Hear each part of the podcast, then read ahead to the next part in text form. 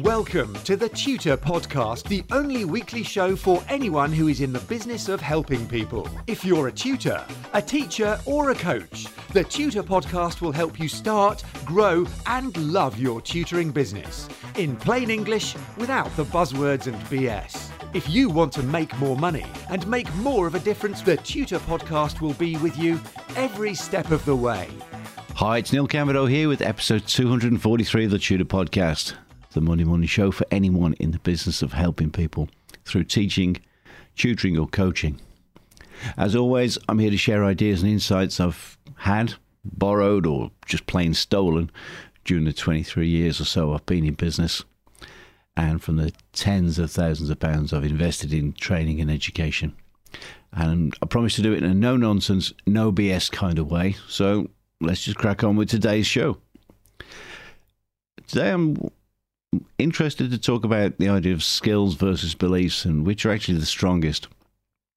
And these are, in my opinion, the two elements that being a successful teacher or tutor really hinges on. These two abilities are the ability to impart skills and knowledge. You can call that the teaching bit if you like. And then the other one is the ability to change students' belief systems. And this is something that I think I've evolved an idea of over the years in my parallel life as a hypnotist, NLP coach, and someone helping people with real problems. And certainly with friends and family, never mind students.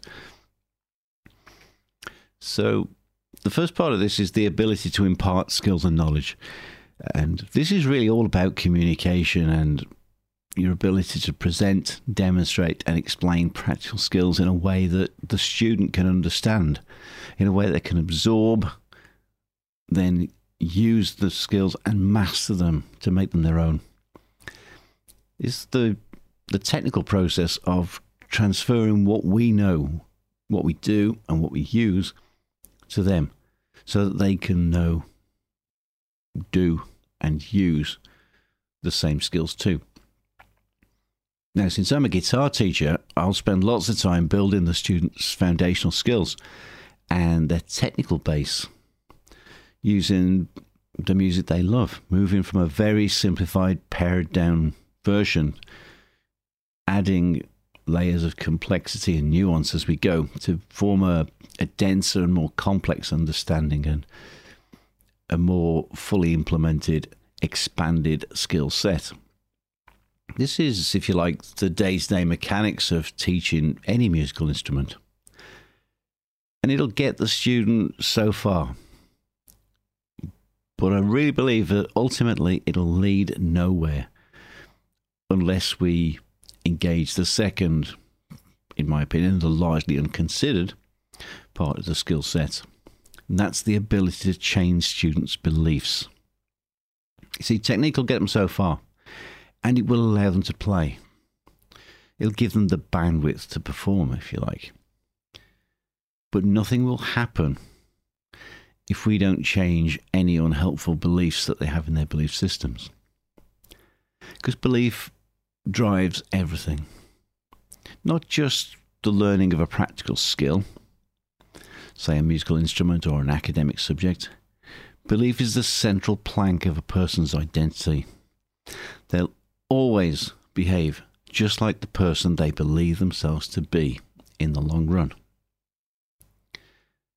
I dare say that you, as well as I, will have met students and clients who think that they're not good at, say, maths or art or languages, or maybe they tell you they, they can't play guitar, they can't play the trumpet or drums or piano or anything else.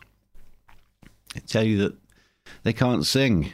This is usually down to a parent's offhanded remark or some idiot school teacher who told them they sound like a cat being strangled.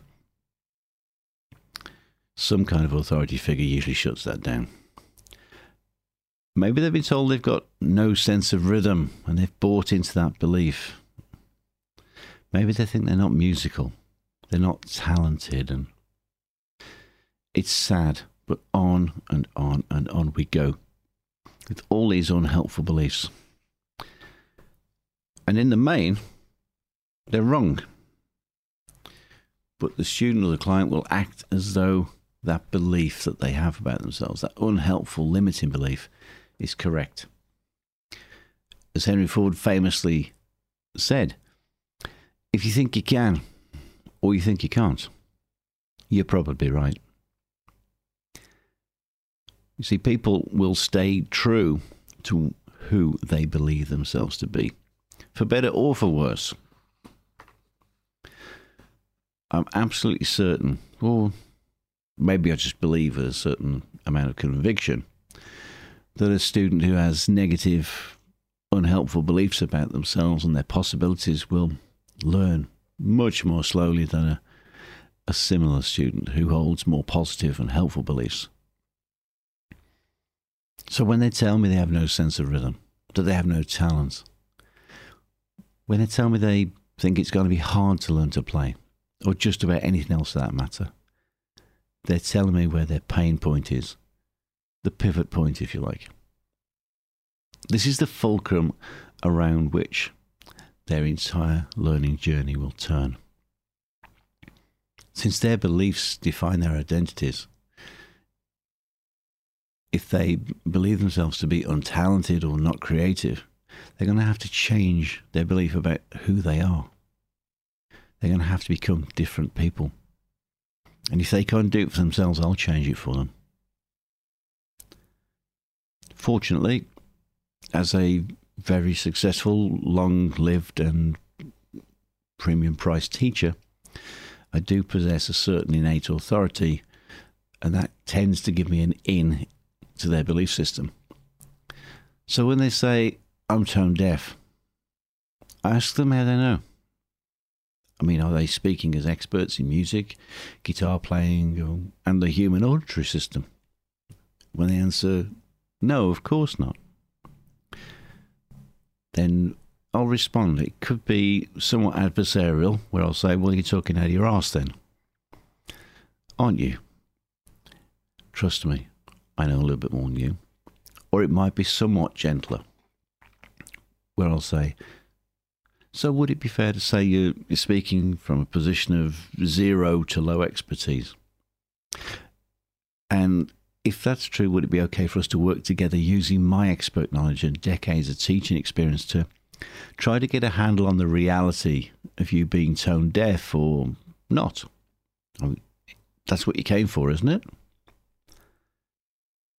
And of course, they'll allow me to raise myself up in their authority universe. And so we begin. From that point on, I'm going to undermine and destroy that unhelpful belief. It cannot be allowed to live in their minds or their hearts a moment longer. I'm declaring war on their unhelpful beliefs.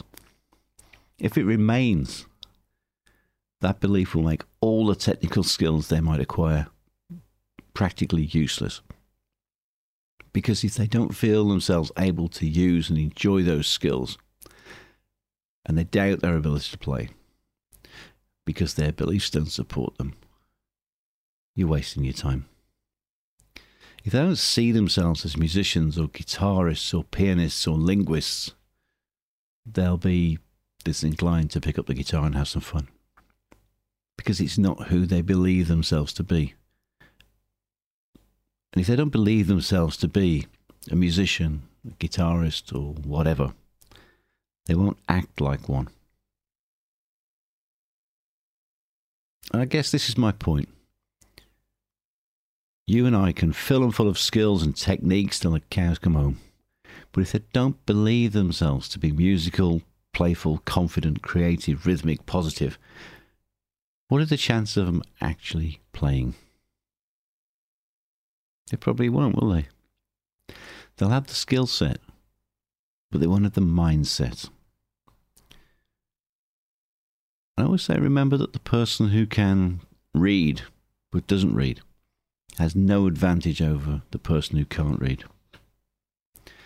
And that's why I'm so sure that their beliefs are the vital non technical component of the teaching game.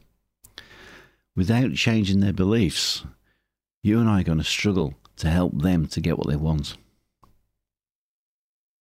Because what they want to do most is to confirm their beliefs, especially their beliefs about themselves. They just want to be right. So we've got to move their mind to the point where them being right coincides with them being good at what we're teaching them. Because where the mind goes, the body follows. And in teaching, everything's a mind game. I guess I spend roughly the same amount of time doing the mind stuff as I do teaching technical guitar playing skills. As I said, where the mind goes, the body follows. As within, so without. So really listen to what they say. They're telling you who they think they are. They're telling you in the way that they understand it how they believe themselves to be limited. Oh, and when I've had a really good listen, I'm going to ruin it for them. I'm going to undermine and demolish their negative, unhelpful beliefs. And I'm going to clear a fertile space for them to plant better, more positive, and more empowering beliefs. I guess you could say, in a nutshell, I'll let them tell me what they think they're bad at, and then I'll ruin it for them. It's hard work. Sure, sometimes it's easy. The confident student, the rare confident student, is absolutely convinced they're musical and talented. I don't have to do much with their mindset and beliefs. But sometimes it's really hard. Some of my adult learners have been unmusical and talented for 50 or more years.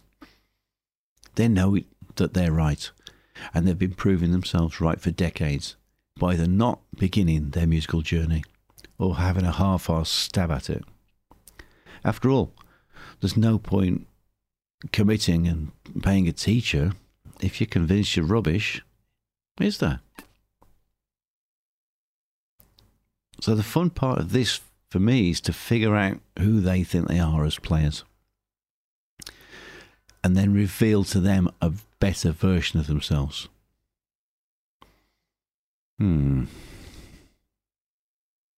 I think that if we do that and we do it right, maybe we can also prompt them to ask questions of themselves. What else do they want to be wrong about? What are their unhelpful beliefs? What are their own untapped abilities? And if we can do that in the way that it occurs to them that it's their own idea, that will be deeply cool. So, I guess I'm curious.